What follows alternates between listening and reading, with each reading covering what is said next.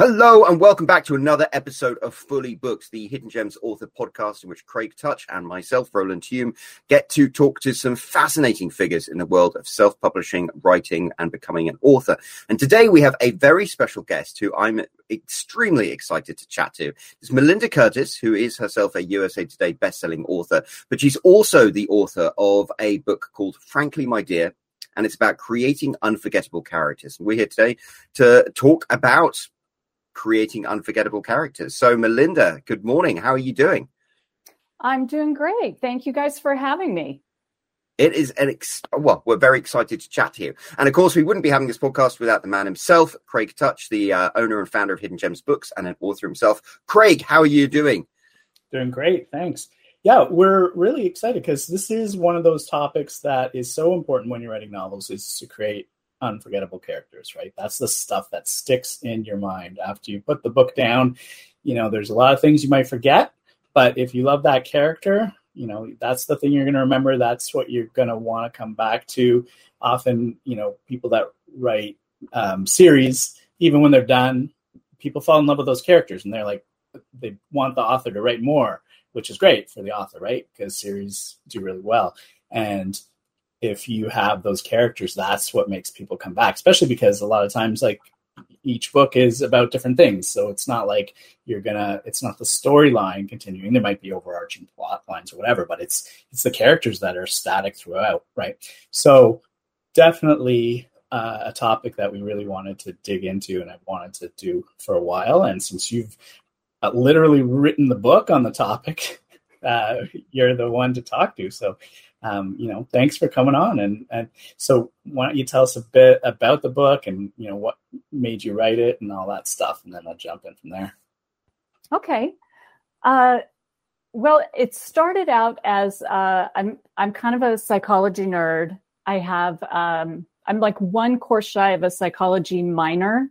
I was a business major, and and I was, you know, like minoring in statistics and and even though I was fascinated with psychology, I didn't really see at the time how it was going to help me to, you know, until the day my mom died, she would, you know, kind of say, "Are you ever going to go back and complete that psychology minor?" Like she was all about completion. Um, so I read papers, you know, when uh, when professors publish papers, I actually am one of the nerds who will read a psychology paper because I think it's fascinating. And I read a psychology paper about um, why people are maybe not in a, a good place or a happy place and they might seek therapy. And the study had been done, done on why uh, people seek therapy and what are the most common reasons. And there were 18 of these common reasons. And then they, it also kind of hinted at the fact that this guy was going to write a book. And how um, psychologists should take them through if they were raised this way or if they had something happen uh, in their quote unquote backstory story, real life backstory, right? And I was excited about it and I was chitter chattering about it to my critique partners and they were just like these glazed eyes, probably as you all are right now.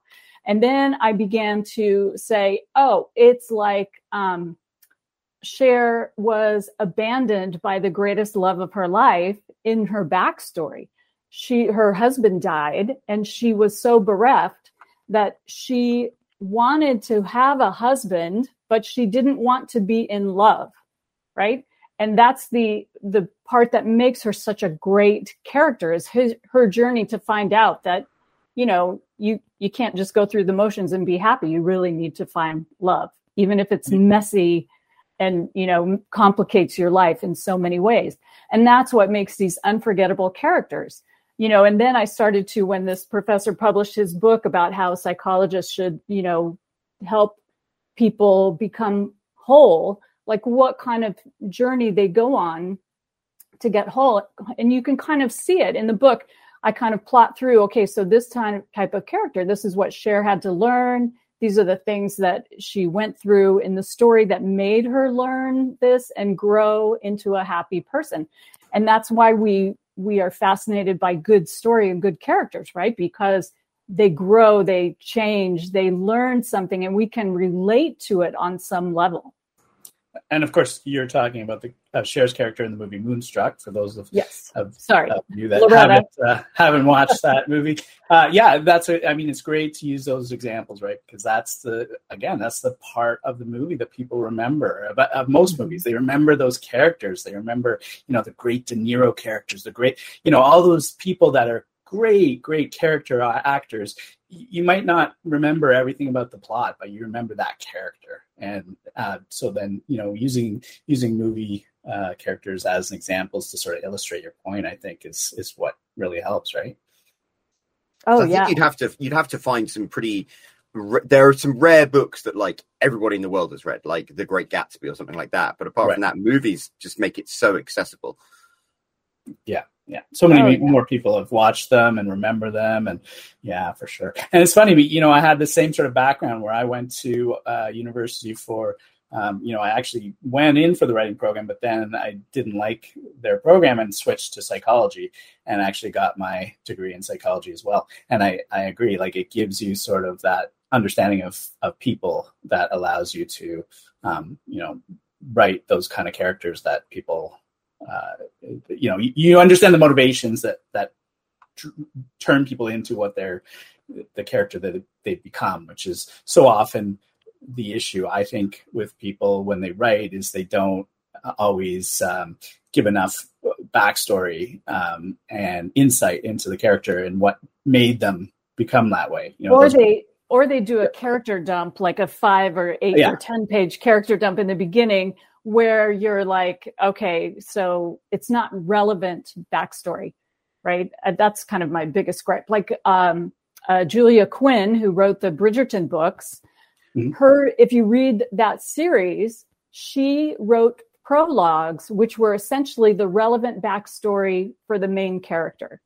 And sometimes you would be kind of teary eyed and moved at the beginning of that that you know at that prologue which you're like how can she in 10 pages get me to cry?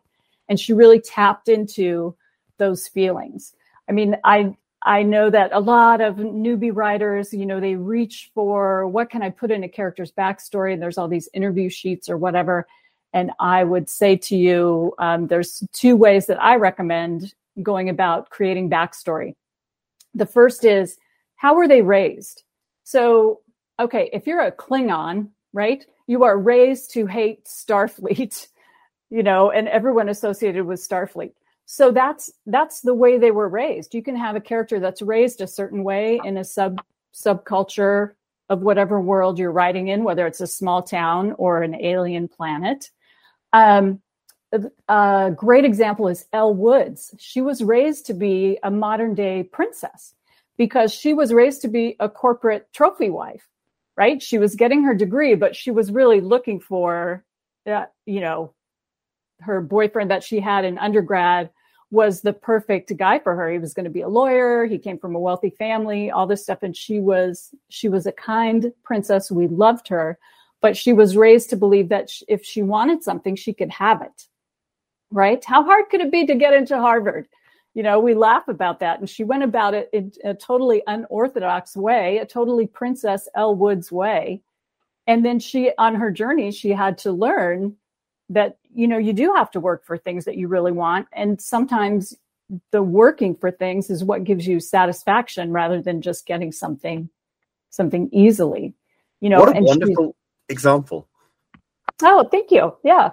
I, I, I, love that film Legally Blonde. I watch it with my eh, my 85 year old father, who is a chartered accountant. It's like we watch it and we love that because she's such a vibrant, strong character. And you're right, her backstory is like so important to the decisions she makes moving forward.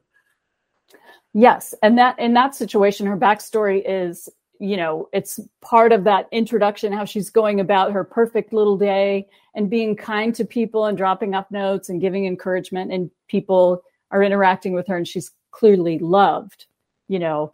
Um, so yeah, that's a great that's a great backstory. I mean, I would argue that season one of Game of Thrones was the backstory for all the main characters, right? We learned all their backstory in season one, but really all the good action started in season two. Yeah, I mean, you know, George R. R. Martin, he, he takes characterization to another level. I, I can't, every time I read, you know, his stuff, I'm just, as a writer, I'm just like, I don't even understand how he holds all these characters in his head to the to the level of detail that he puts into them. I can't even conceptualize the maps and the the, family trees and everything. My whole office would be just littered with all sorts of reference material that I, I, no wonder it takes him ten years to write a book. Right? doesn't surprise me. Yeah, that's it exactly. But the, the other way to go about creating a character is to look at the defining moments in their life and what shaped them, right? So they could be raised, you know, Klingon one way, or they could have these defining moments. And psychologists argue that we have probably, you know, five, six, seven of those in our lives that make us who we are, right? And it can be something as um, horrifying as uh, what's Ryan Gosling six in The Gray Man Sierra Six is his character's name. And, you know, he was abused as a child, but they didn't like heavy, angsty reveal all the abuse to us up front or even when they revealed it. It wasn't really heavy. So you can choose how you, how angsty and how much angsty you portray in your stories. But it can also be as um, as kind of inconsequential but still hurtful as a betrayal you know like a husband's betrayal of a wife could be a defining moment because it's it uh, it's kind of like an if then statement in math when when something hits you emotionally impacts you emotionally whether super joyous or super bad in a super bad way it creates this if then statement in your head so if I trust this person, if I, you know, trust a man in a relationship to a certain point, I will be hurt. It's kind of the, that kind of thing that you create. It's like a, a useful example is because we create these, what are called schemas in our head all the time. So let's say, for example, you were riding a bicycle through a stop sign intersection and you did not stop and you rode your bike through and you were hit by a car. That creates in you, okay, I'm going to get hurt if I don't stop at the stop sign. And you, my husband is notorious for the California rolling stop through stop signs, you know, and I am always like, you have to stop because as a child, someone was driving me home from a birthday party and we were T-boned. And I was like, I was like, stop signs must be at all cost stopped at, right? So it creates these things of who you are in little ways and in big ways. Right. You know, if exactly. the if if you think about um, I'm going to spoil a little bit of the gray man just for the mm-hmm. fact that Ryan Gosling's character, right? He was um, he didn't really have family connections because in the backstory he had murdered his father who was going to abuse and kill his younger brother. So he it made him a fantastic killer right? Because when people have him in the death grip and and he's fighting for his life, he channels his father and what happened to him as a child and uses that that emotion to keep fighting and keep going for his life. So it kind of defines that character.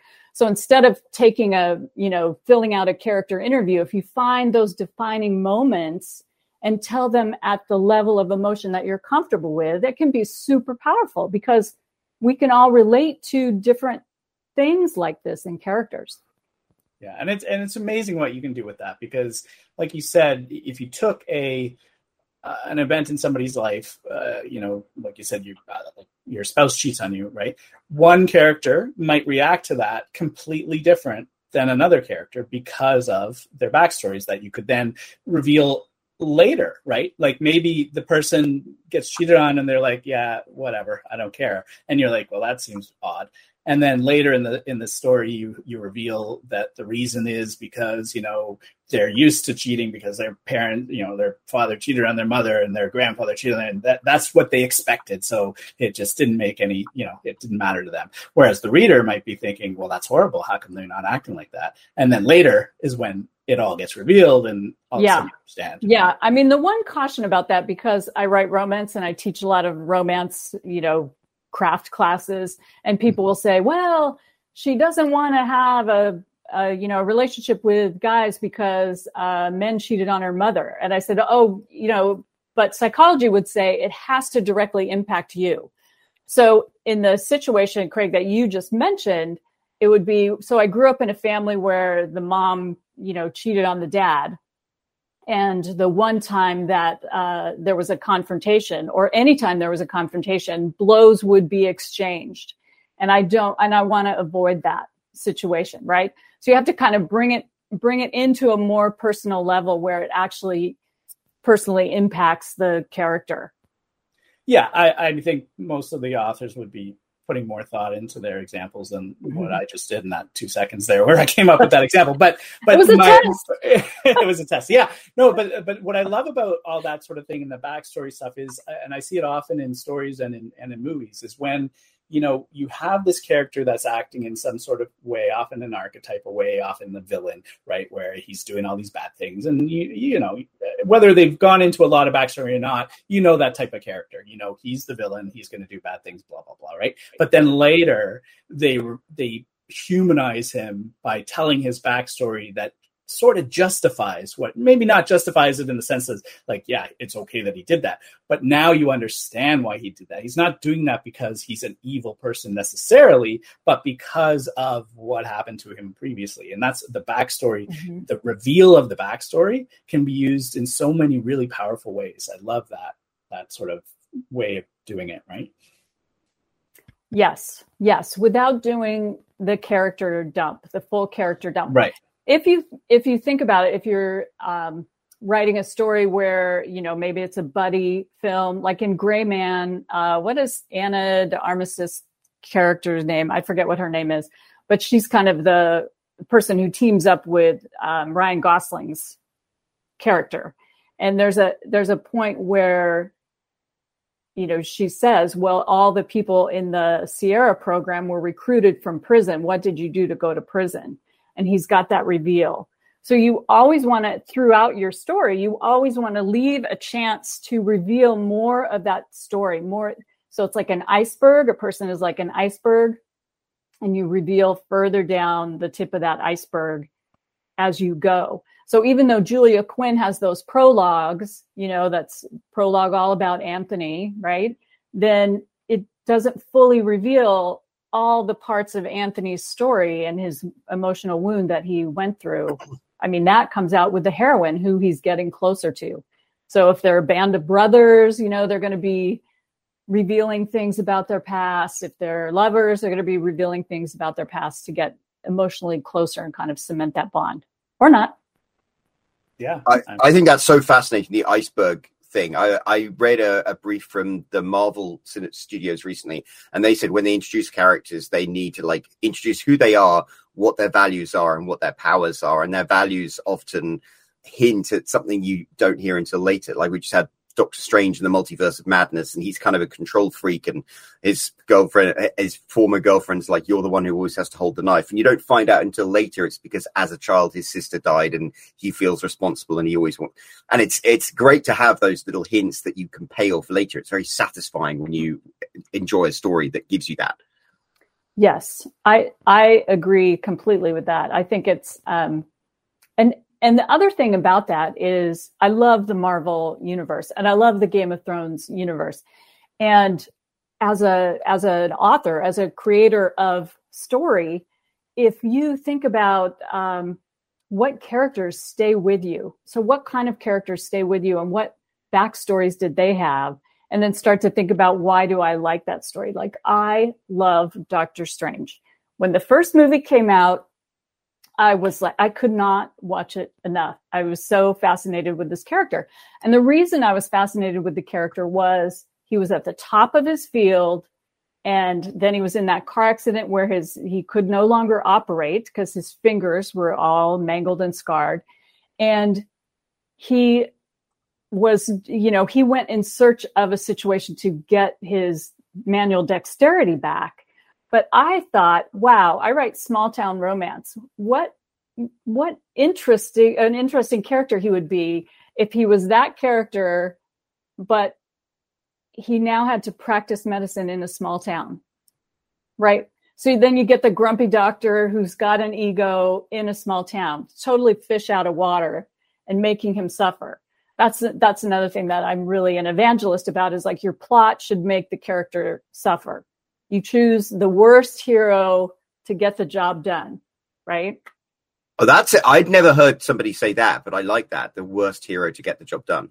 Yeah, that's that's a good one. So, what do you create first? Do you create your characters first, and then uh, figure out sort of where to drop them, or do you figure out your plot and then say what kind of character do I need to make this plot work?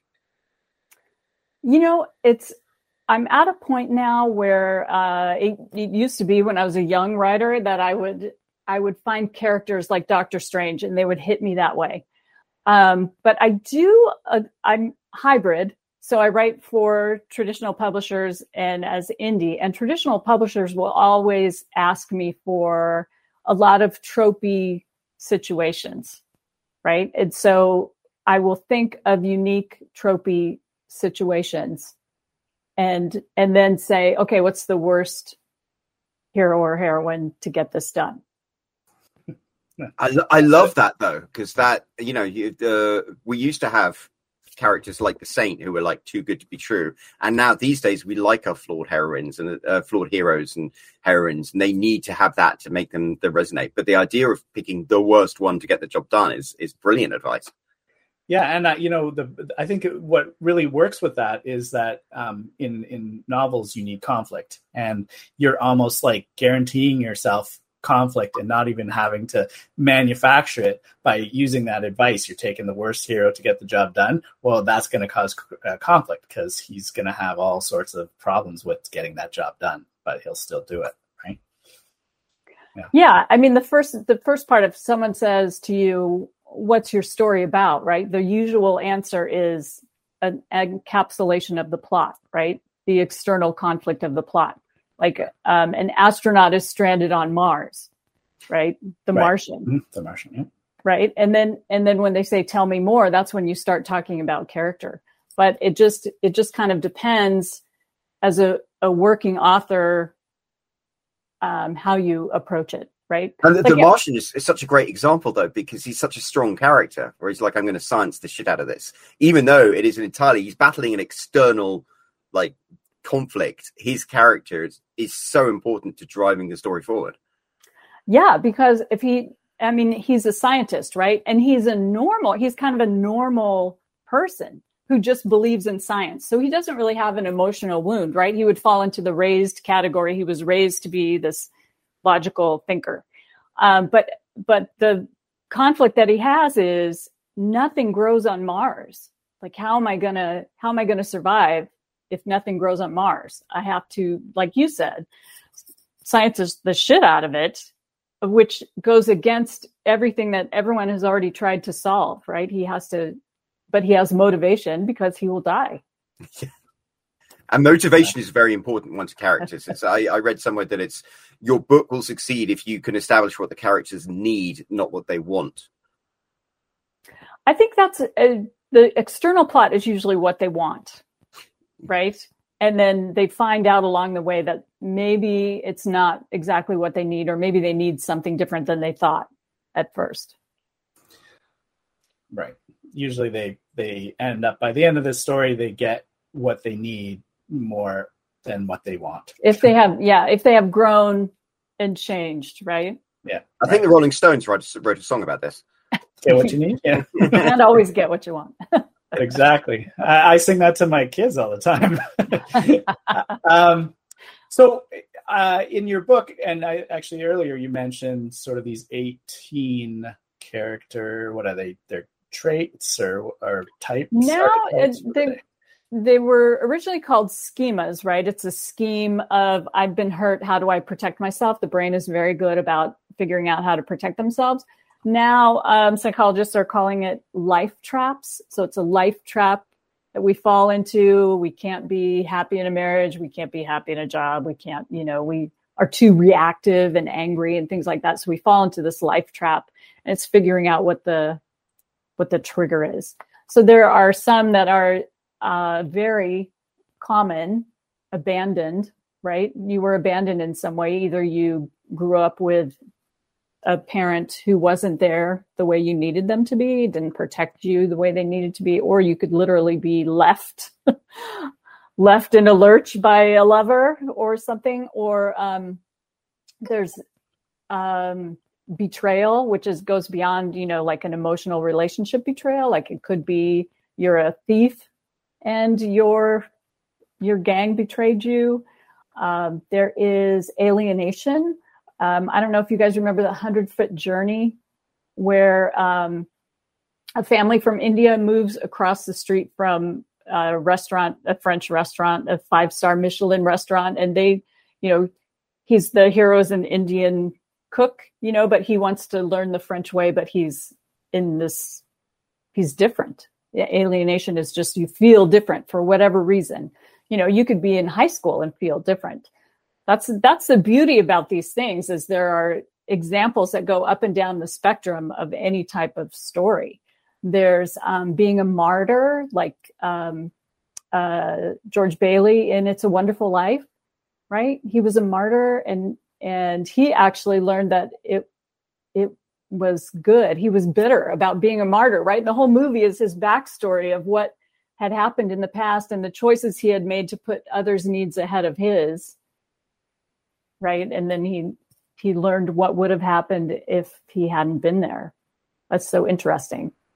That is really interesting because in some ways he's like he's making the rod for his own back with his his thing. He did these things and then he gets resentful about it. And I think that's one of the reasons that movie resonates with people because you know so many of us you know we do so much for the people we love and then we get resentful mm-hmm. when we're not appreciated for it and so it resonates yeah yeah, and even part of that you could say is Captain America because he was the true martyr, right? He was always going to put other people's needs first, even though he was bullied because as a as a child in his teenage years he was just small, small and wimpy.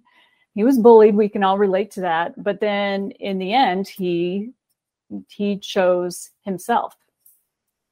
And that's very interesting because while at the same time he is this superhero and he's super uh, principled and things, to a certain extent, he has a bit of a chip on his shoulder, which makes him an interesting character. Mm-hmm. He's not perfect, although he's like he's kind of perfect, except he's not perfect. Yes, well, no one can be perfect, otherwise we they probably would not resonate with us. Well, yeah, that was always I think what people used to argue about why uh, DC wasn't as good as Marvel because the DC characters were all perfect. You had Superman and you had Wonder Woman and you'd have like I mean, you know, not so much Batman, I guess, but you know, Superman was this, you know, guy who was flawless basically and then it just it becomes harder and harder to write uh, storylines because he's perfect and he's the strongest and the best at everything. And then you have to come up with some sort of ridiculous and then you watch a show like the the boys where you have what yeah. superman might really be like. Yeah exactly. I love the boys. I mean you know and that's, yeah. that's great great characters in that one. Yeah there are great characters in that one. You know say what you will about tom cruise but i think he really understands character because if you look at his mission impossible character the addition of him um, falling in love and but having to give up his wife to protect her is awesome. You know i mean he's constantly he he reveals a vulnerability about his characters. And there's a reason that series of movies which is basically he funds them himself have done so phenomenally well. I think it's because of that. He has a deep understanding. Right. Yeah i agree I agree totally. I, you know, I can enjoy his. I know that the Gray Man has been dinged for being too commercial, but you know, we're all in this not only because we love to tell story, but because we want to get paid. You know. Yeah, absolutely. Yeah, and and in the end, I think you know those Mission Impossible movies. I enjoyed the Gray Man. I don't know. I mean, I haven't watched it yet, but I'm I will because you know it's got so so many alumni. But I think to, to be honest, what you nailed it there is like if you want to be a commercially successful author, having strong characters is like one of the bits I think that's really going to help you with that because uh, we've been chatting to other people over the last few weeks about you know the importance of your cover and the importance of your blurb. And getting people to read your book is one part of the hurdle. But if you want them to read your second book or your third book or subscribe to your newsletter and buy every single book you write if you can have really richly realized characters then then people get invested in them. And, you know, I'm 12 books into my book series and people email me about these characters. And it's like, wow, I, it means something and it's, it's so validating, but also it's the reason I think that authors can become successful. Yeah, and not only that is if you want them to tell other people about your book, they have to, uh, you know, like the characters and be invested in it, right? So it's not just them buying all your other books, but them telling all their friends and family, buy these books, they're awesome word of mouth. So if you're gonna create these characters, uh, you know, so you where do you start? Um, you know, I know a lot of people will be like uh, taking characters from people they know in real life as an inspiration, right? But obviously, there's only so many interesting people we can have in our lives. so you're going to have to come up with something else. You're going to have to draw from another source at, at some point. Um, so, you know, I guess you start with those 18 life traps, figure out, I guess, sort of some of the, How do you start? Yeah. I mean, if you, let's say um, you're having trouble, you're having trouble, your books aren't selling, or um, if you're trying to, to be traditionally published, you keep getting rejected. And if some of the feedback is, I can't connect with these characters, you know, I would look at, uh, how you're constructing your characters and what you need to do. So you could pick up you could pick up this this book. I'm showing the very attractive orangey color of the cover, but if you know you could look through things. What I advise people to do is to look through the list and the examples of movie characters and see which ones are are kind of drawing you in or which characters you absolutely loved you know, and you can't let go of.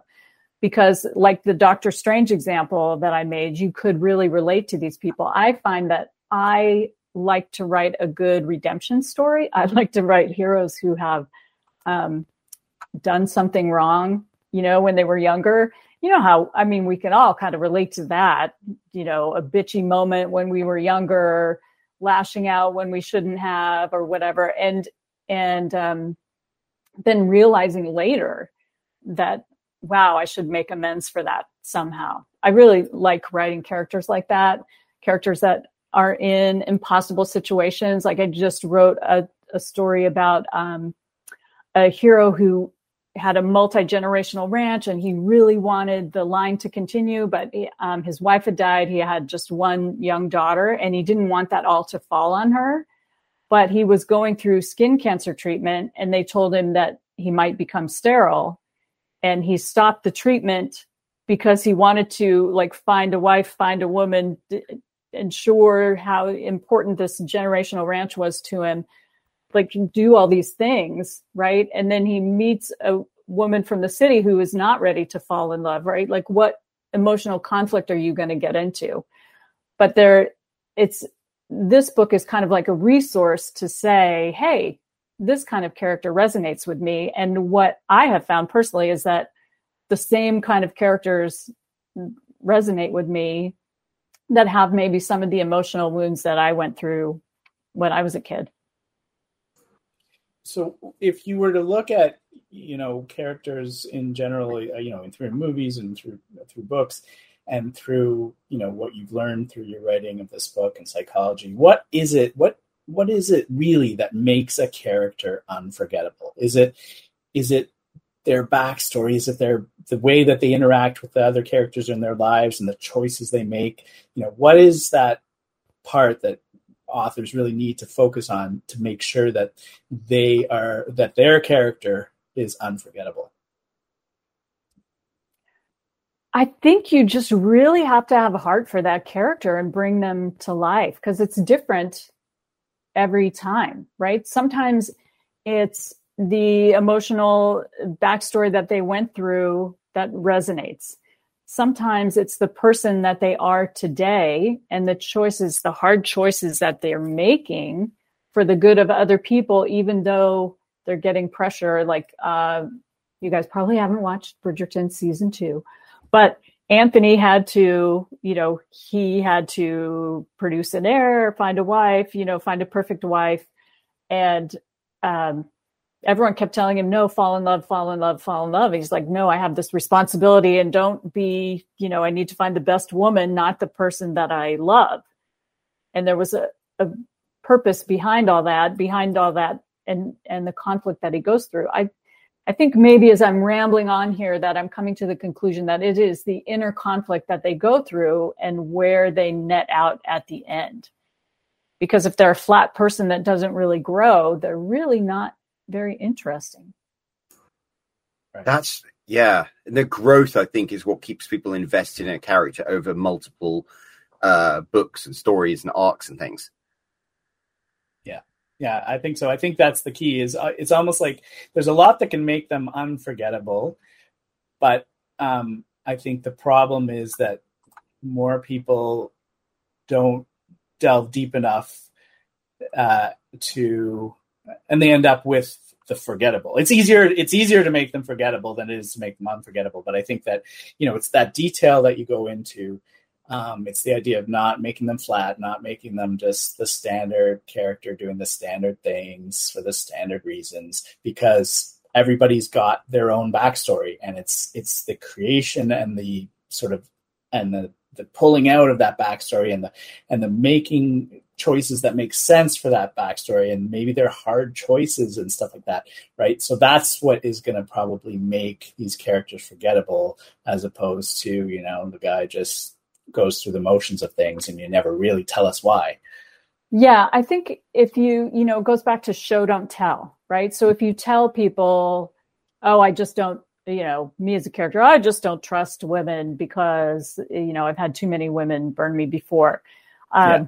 when I was when I was in the corporate world, um, I worked with a cultural psychologist who was helping us create brands that would be so irresistible on the shelf, right? That people would have to grab them.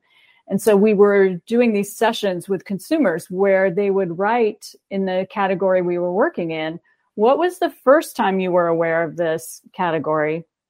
What was the most important time that you were aware of this category? And what was the most recent time? And I like to do that with my characters when I'm creating backstory. So like what was the first time something happened to them? And you, you know, it can be done in shards of glass of a backstory throughout the story that you're you're relaying this, or it can be, you know, a brief hit of that time. And then what was the most important or impactful um, in the gray man that comes to him when he's um, you know, fighting fighting um, what's his name? Captain America's character, the villain. And Without he's the mustache. Yeah, yeah. And as he is being, um, you know, practically killed, he flashes back to his father doing the same move, right? And how he got out of that. So it's so there's some of that there. That would be maybe you would argue the one of the most important and telling things about his character and how he is able to come back. Because I had just been about to turn to my husband and say, wow, he just always just endures, you know, and then they they motivated the reason that he endures is and is so hard to kill. Right. So if you think about the first time this happened, the most important time, and maybe the most the most recent time to kind of flesh out, make them real rather than just telling, you know, somebody cheated on me. You know, you you you show them as if you were actually writing that backstory in present time. And a lot of times I I um, I journal in first person as my characters when I think about these emotional backstories and how they were. And the, and the first page or so, or so is just Drek, but then all of a sudden you'll you'll write something and you'll be like, that's it, that's that's it right there. And one of the other things I got from your book that I thought was really interesting was how you know characters to a certain extent will drive your plot. I think um, a lot of people sort of approach the story as we need the plot for the story and you put the characters into it. Whereas I got from your your book the potential to have characters who generate a plot by the conflict that naturally exists when you place one character another character and they each have different motivations and those conflict. Well, I think in the script writing world, the external plot is the story engine, right? It's what it's the logistics of the things that have to happen, right? So if you have an evil villain, how you escalate the evil villain doing things and how they are going about trying to stop the evil villain. And then the the subtext, the really fine flavors when you go out to have a fine meal. Those fine flavors come in when you flesh out the characters and you make them more real. Right. Yeah, I think I think that's the important thing. The show don't tell. I mean, it's something we say about writing in general, but I think with characters, it's really important because you that's how you get people invested in it, right? It's they they it's the empathy that we have for that character, whether they're evil or not. At some point, you're revealing something that somebody's gonna feel, right? They're gonna, and that'll make them connect to that character, and um, you know, say, okay, well, you know, I don't agree with his choices now, but I feel bad for what led him to make those choices. Yeah, exactly. The that can be if you're writing an anti-hero, that can be totally key. I mean, I don't know, you guys have probably heard of the Save the Cat series of books and and everything. That's a terrific one. Yeah, and it's I recently was um, reading something for for another author and she had a very selfish character. And I'm like, you know, it's three pages until she says or does anything that totally makes me want to stay with her for a full story. Like have her save the cat up front, even if they're a villain. You know, it makes them interesting that there are these contradictions. Um, I think going back to Marvel, I mean Thanos as a character was such an interesting character because he was basically committing genocide. At the, at the same time he was presented in such a way that a lot of people they didn't necessarily sympathize with him but they understood and they had a certain respect for him. And he had a nobility and a morality even though what he was doing was intrinsically evil.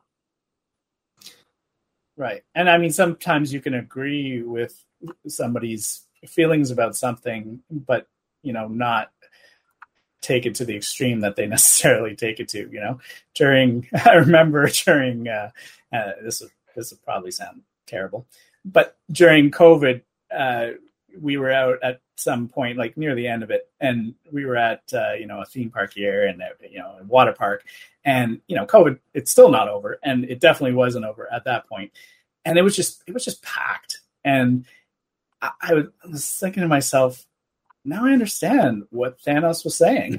you know, we are. It is too overcrowded. There are too many people. But you know, I'm not willing to snap my fingers and get rid of half of them.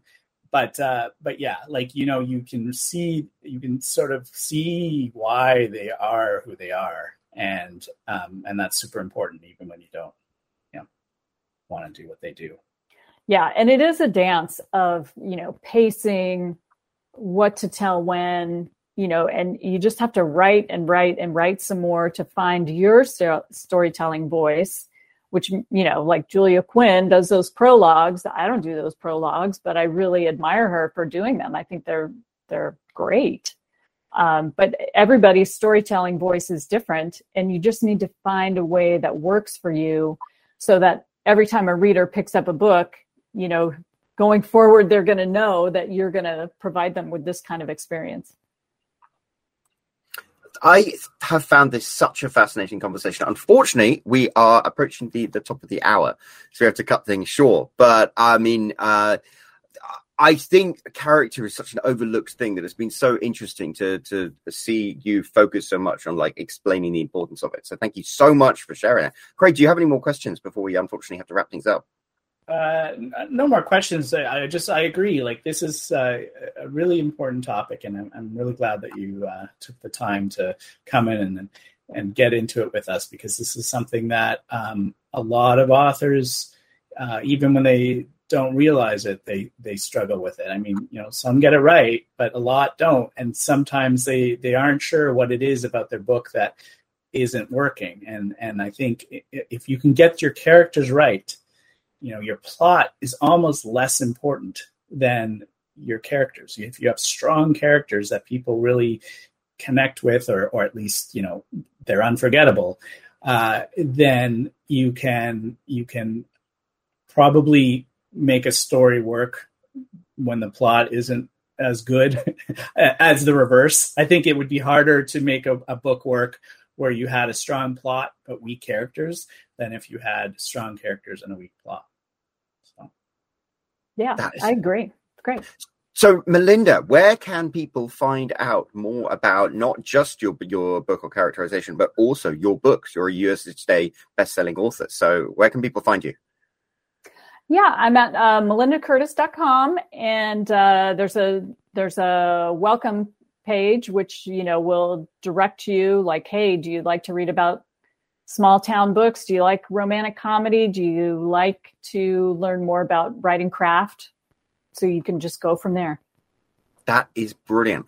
And we shall make sure to put a link down below uh, in the description of this video, whether you're listening on uh, Spotify or wherever you listen to your uh, podcasts or watching on YouTube. But don't leave it there. Uh, leave Melinda a comment down below. Let us know what you think of, of her as our guest. We really, really appreciated all of the insight that she's brought to it. And if you haven't already, make sure you hit that like button and hit that subscribe button.